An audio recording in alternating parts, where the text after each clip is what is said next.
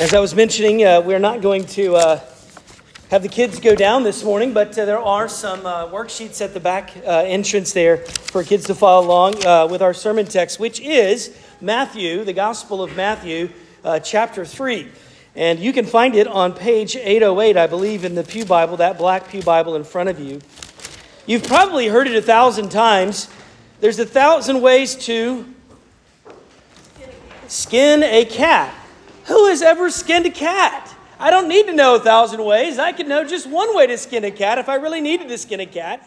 I'm actually, well, you know, we have our resident veterinary back there, and she can confirm there might be more than 1,000 ways to skin a cat. I'm more interested in processing deer myself, but you get the point, right? You know, there's 1,000 ways. Well, you know, there's 1,000 ways, and young people, you know, just bear with us this morning. There's 1,000 ways to preach a sermon, to preach a message from God's Word.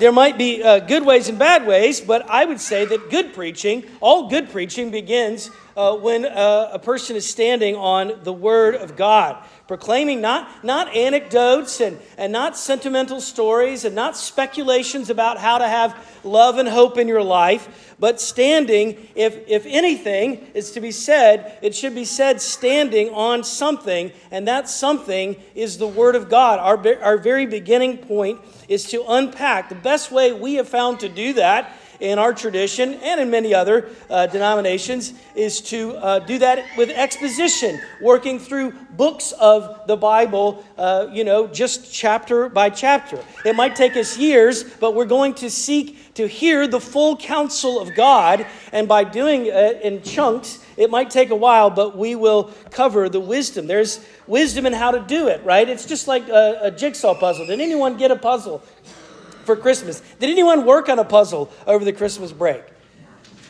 Yeah, I see a few hands. We perpetually have one around the holidays going on our coffee table, and there's more than one way to do a puzzle, a jigsaw puzzle, right?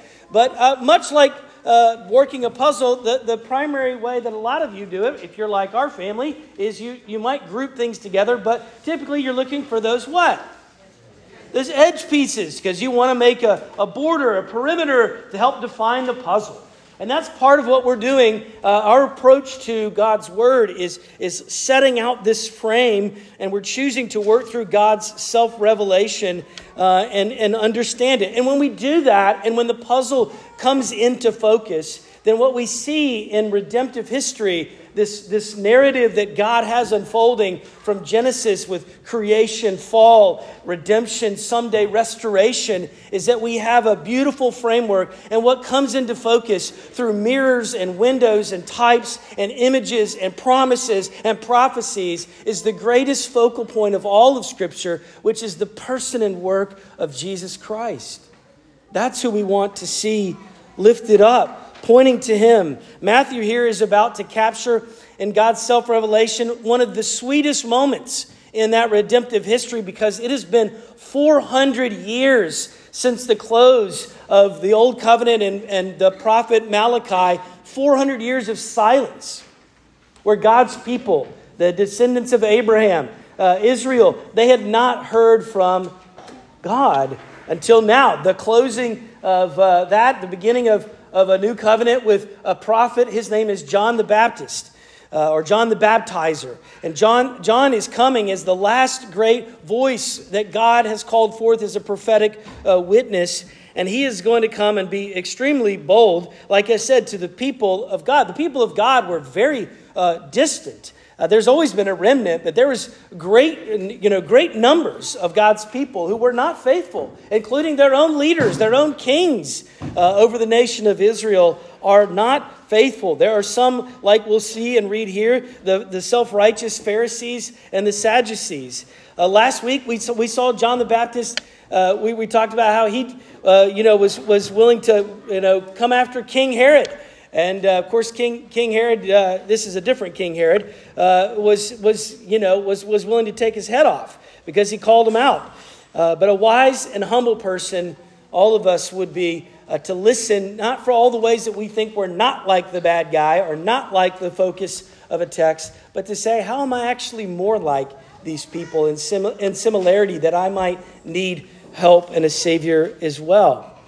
If I wasn't committed, if we as a congregation were not committed to simple exposition through text in Scripture, if that wasn't the case, then this would be a text I would skip. I would at least be tempted to, but I don't get to do that. So here we are. I think it's a great text as we come into a new year, but it is uncomfortable. This is challenging to our ears and to our path if we're humble. Let me invite you to stand again in deference to God's word. We're reading Matthew 3, the first 12 verses. In those days, John the Baptist came preaching in the wilderness of Judea, "Repent, for the kingdom of heaven is at hand. For this is he who was spoken by the prophet Isaiah when he said, 'The voice of one crying in the wilderness, prepare the way of the Lord, make his paths straight.' Now John wore a garment of camel's hair and leather around his waist, and his food was locusts and wild honey. Then Jerusalem and all Judea and all the region about the Jordan were going out to him, and they were baptized by him in the river Jordan, confessing their sin. But when he saw many of the Pharisees and Sadducees coming to baptism, he said to them, 'You brood of vipers, who warned you to flee from the wrath to come? Bear fruit in keeping with repentance.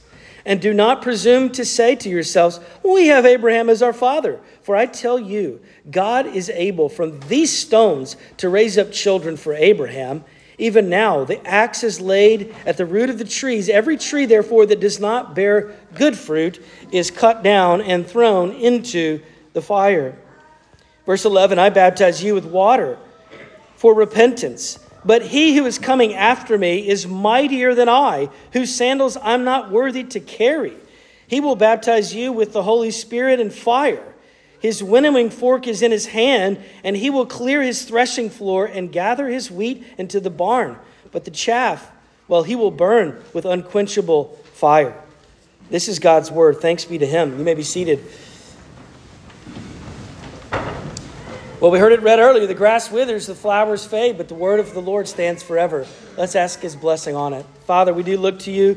We pray that you, our merciful Father, would be exalted to, in essence, unplug our ears and soften our hearts, that we might have faith and love. We might grow in faith and love. For Jesus' sake, amen. Well, we're just a few hours away from a new year. It's time for reflection, and it's time for resolutions. I saw a meme this past week. There's a guy sitting there, kind of half dejected, and it says over top of him, "Well, it's another year, and I'm still overweight, and I'm not a millionaire." You get it, right? We get it. We endeavored. It's not, we endeavored. It's not that we didn't plan. We just we find ourselves here. Many years you failed to plan, and you plan to fail. I don't know about you, but I. We all struggle to change. We desire it. We struggle to affect and to experience change in our lives, even if we're trying to change for the right reasons and for the right things and all of that. I sometimes don't communicate if I even make a New Year's goal or resolution. Sometimes I don't even, tell other people because I don't want to be held accountable, I guess, or I don't want to be embarrassed for all the ways that I'm like 86% of Americans who fail in their New Year's resolution by February. That's really hopeful. As a pastor, as your pastor, there's one thing that I would love to see our congregation do more of this year, and that word starts with R. What do you think it is? Read more of the Bible? Yes. Yeah, that would be a good one. In fact, that is one of my resolutions this year, is to reconnect with my old Scottish Robert Murray McShane reading plan. So you can hold me to it. And I'm already going to tell you right now, if I miss a couple of days, I am not going to try to play catch up. I'm just going to pick up with where the reading is on that particular day and keep making my way each day through God's word to hear his voice. But that's not the one thing I wanted you to do this year. That's not what I desire most for our congregation. That'd be pretty high. That would be really, really probably a number close second. But the word that we would be wise to endeavor towards, regardless of what's on the horizon, regardless of what challenges, victories, sorrows, defeats, diagnoses, soured, betrayals, loss, grief that lies ahead of us this year, wealth or not. repentance will be for all of us, for anyone. It will be life-giving, as strange as that sounds. Now, we already read earlier from our Shorter Catechism a good definition of what is repentance unto life, and it is a grace of God. This is a resolution. This is something to seek after and hunger for that only God can provide. You can't produce it. You can't manufacture it. You can't will to power over it. It is a surrendering type of thing, as I hope to highlight. Three things from this passage. I've got it listed in the order of service. There's a peculiar messenger. There is a sharp warning, and there is a hopeful promise I see here in this text. The peculiar messenger. How many of you follow different influencers on your social media? That would be a good resolution, right? If I want to make it through Robert Murray McShane's reading plan, I probably need to just delete social media off my phone. But if you were following something on social media, some of you know there's influencers. John the Baptist would not be one of these people. Okay, he would not be one of these people. He looks peculiar. He eats strange things. This isn't any paleo diet. This isn't anything except critters and honey. And he does not dial in on fashion. John's not really concerned about people's opinion of him clearly. In Luke's gospel, we know that John the Baptizer, he met Jesus in utero. Jesus was his aunt, or y'all say aunt, his Aunt Mary's baby. They were cousins. John the Baptist was a cousin of Jesus, and even in the womb, he leapt for joy in the presence of in utero baby Jesus. John was set apart from an early age for a particular calling. Called of God, he is setting the way. His primary message is one of preparation. It's also a call to action because he says he's proclaiming something, and that is repentance, a baptism of repentance. He invited people to be baptized and to repent, to turn. John's a good preacher. You know why John's a good preacher? Not because he sets the border just perfectly. It's because he's standing on something. He's standing on the Word of God. He quotes even from Isaiah 40, which was our Old Testament reading. He's quoting from Isaiah, this voice of a final prophetic voice. His message, if you were to summarize, is prepare and to make straight. In Isaiah 40, Yahweh comes with the purpose of leading a procession. God's people, after years of bondage and captivity and exile in Babylon, are brought back through the Syrian desert into the promised land. But even now, they're back physically in the promised land, but spiritually, they're still far away from God. And they are also at this time, as we know, facing the oppression of the Roman government. But to make straight is to provide the Lord with access to our lives, right? That's what John's calling them to. It's what we're overhearing and being called to as well, that we would prepare the way. We must make straight what is crooked, the obstacles. We need to take them away, the ways that our lives are not in line with His holy will. Now, just a word about baptism, right? Because we immediately associate something with baptism.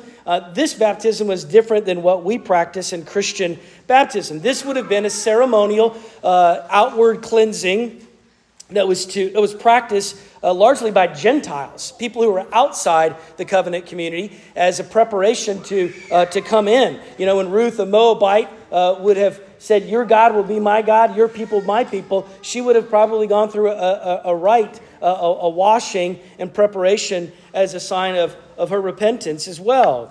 But it's so bad that John is out in the wilderness calling people, not who were Gentiles, but people who were Jews, the descendants of Abraham who knew the law of the covenant. You need to repent. And you need to be baptized to signify how bad it has gotten, that we would prepare for the coming of a king. John is encouraging with a sense of urgency, because in verse 10, I'm going to get into this in a moment, there's a warning of an axe being laid to the root of a tree. In other words, the pruning is done. Okay? Now that's an analogy that Jesus and other voices in the New Testament use many times, of gardening and trimming and cutting. But now it's like we're done with the pruning and we're going straight for the trunk, and we're going to take this tree down. That's what he has. It's a farm implement. Jesus is coming. Also, we see this imagery in verse 11 of a winnowing fork. It's literally like a farm implement. They would take what's harvested, and if you raised it up and the wind were to blow, that winnowing fork would help separate the wheat from the chaff. And the wheat would be taken in, and so the chaff is destroyed and done with. What else is John proclaiming?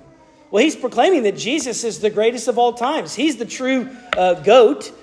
Jesus, you know, we're told later, Jesus himself testifies that John the Baptist was the greatest.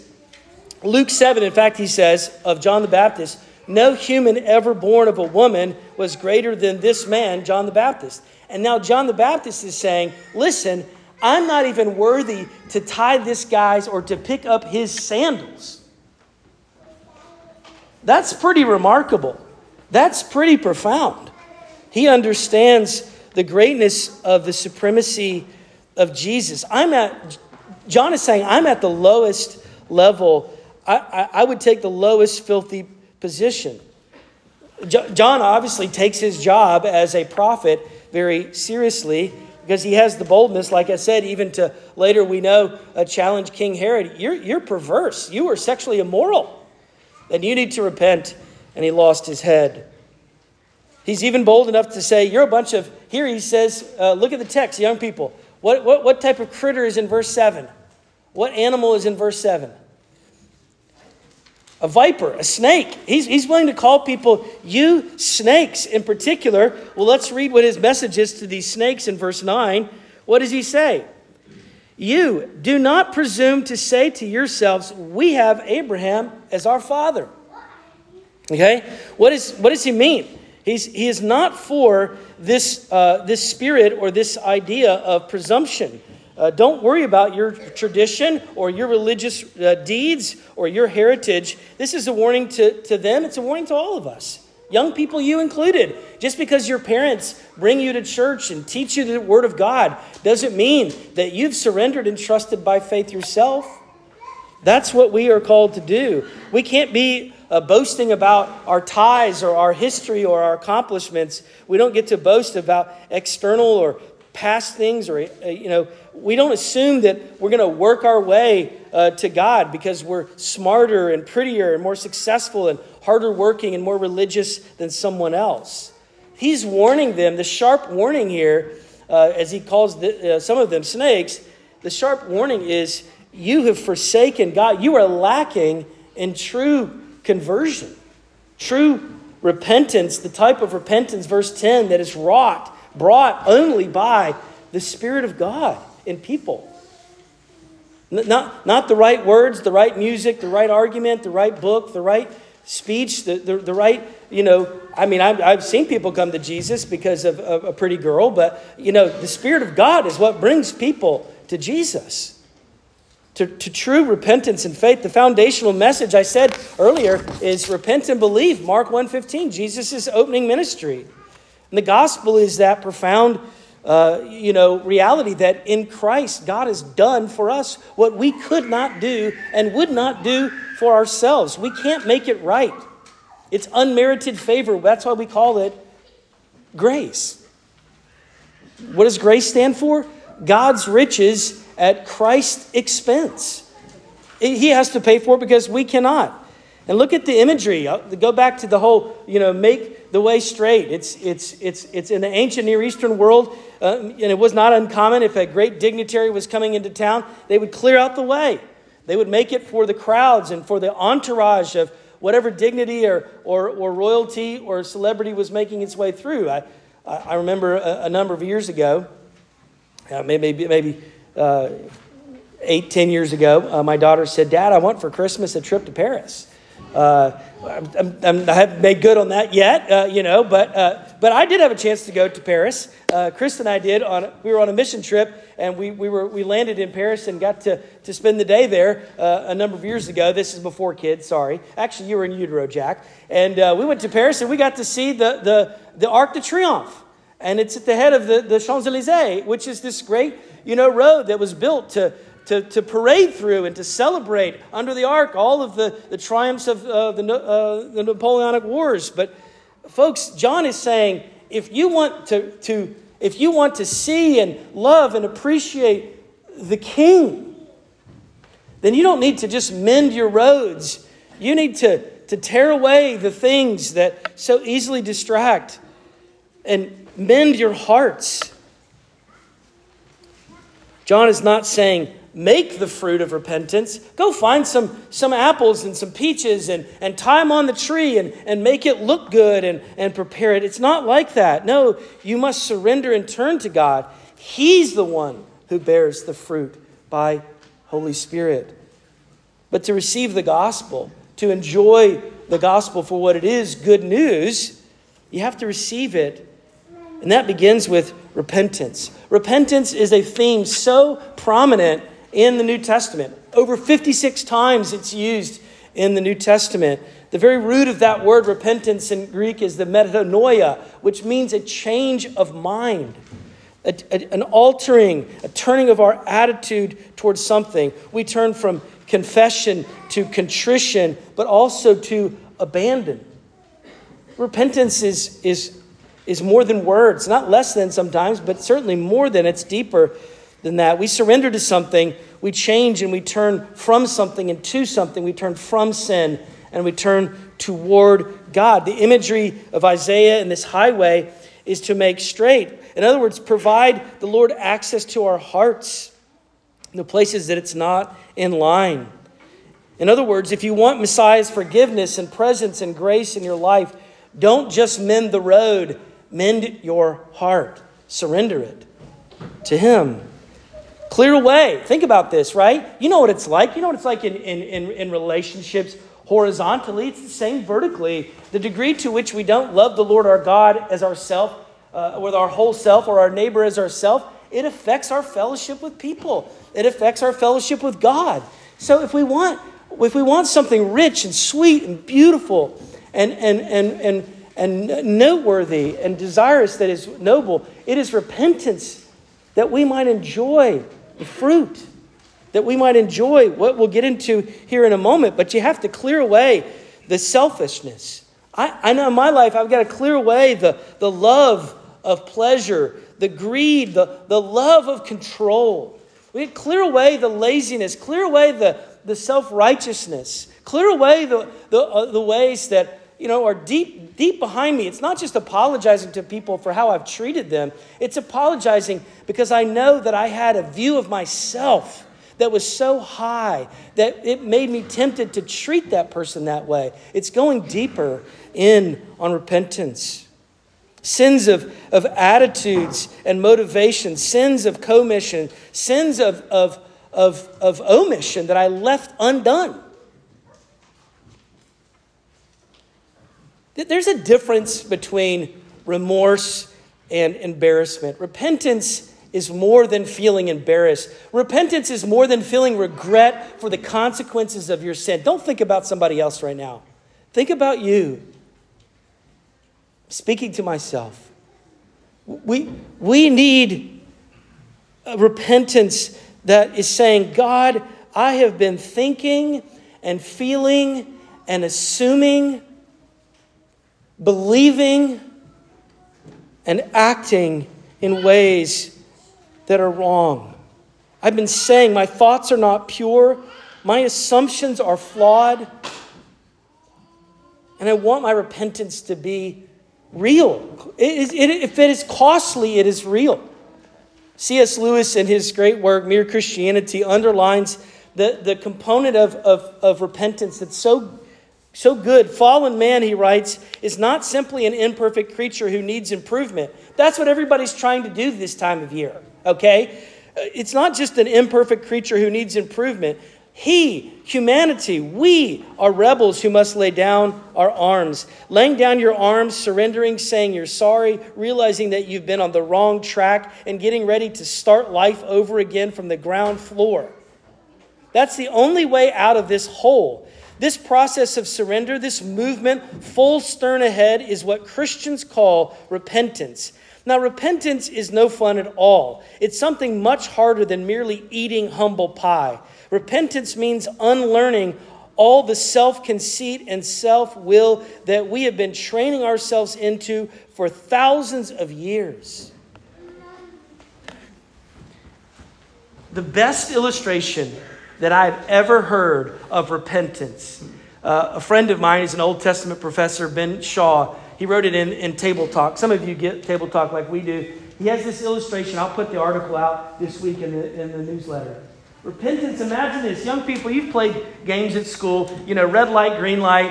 When you're running or you're walking, it's not hard to stop, right? Imagine if you would, if you're walking somewhere and you're on a journey, you're on a hike, and you realize you thought you were heading the right way, the right direction, but you get partway down the trail and you realize after consulting the map, you're totally going the wrong direction. And so what do? Well, you sit down and cry for yourself. You just turn around. And it's not hard. Even on a bike, But we all know that the more momentum that you have, the harder it is to slow down, to turn around. So not just a kid who's running or a person who's walking. Now we're talking about a motorcycle. Well, let's just take it even further. Why don't we just say a freight liner in the ocean that realizes we're off course and we've got to turn around? Let me tell you, it's not fast. In fact, you've got to slow down and then enter a long turn. Kids, do you get the imagery? Sometimes it almost feels like in that repentance that you're not even going in the right direction. You're glad you're not going towards sin right now, but you're not even sure you're going in the right direction. You're in between. So imagine that's the whole... Martin Luther at the beginning of the Protestant Reformation, I love it. When he went to the door of the Wittenberg Castle and he nailed the 95 Theses, he said number one on the list is this: all of life is repentance.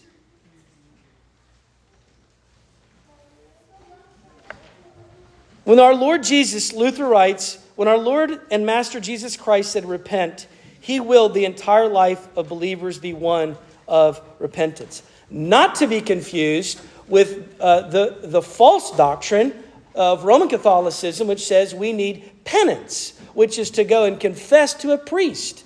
This is not that. This is repentance.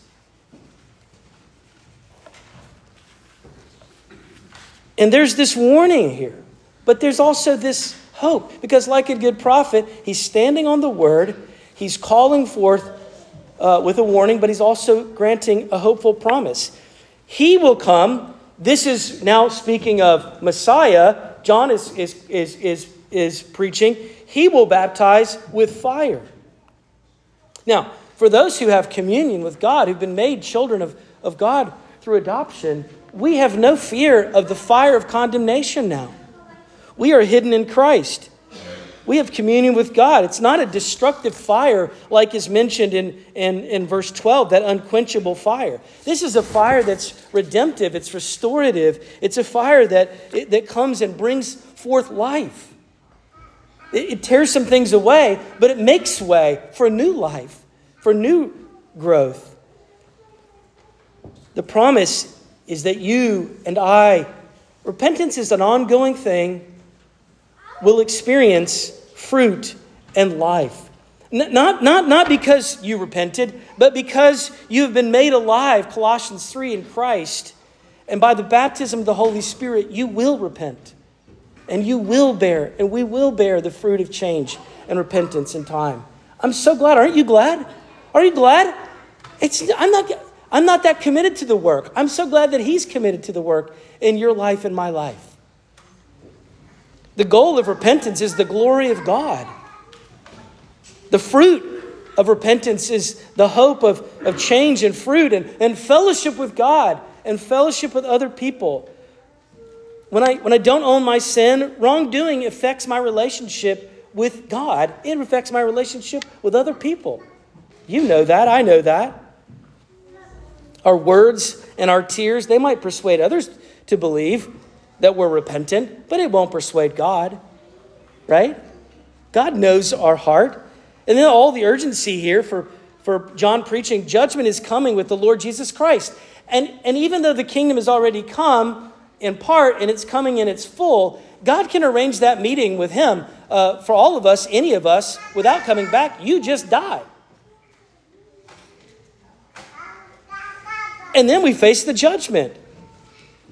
How can we be sure then that this warning, this wrath, this axe, this winnowing fork imagery is not against us?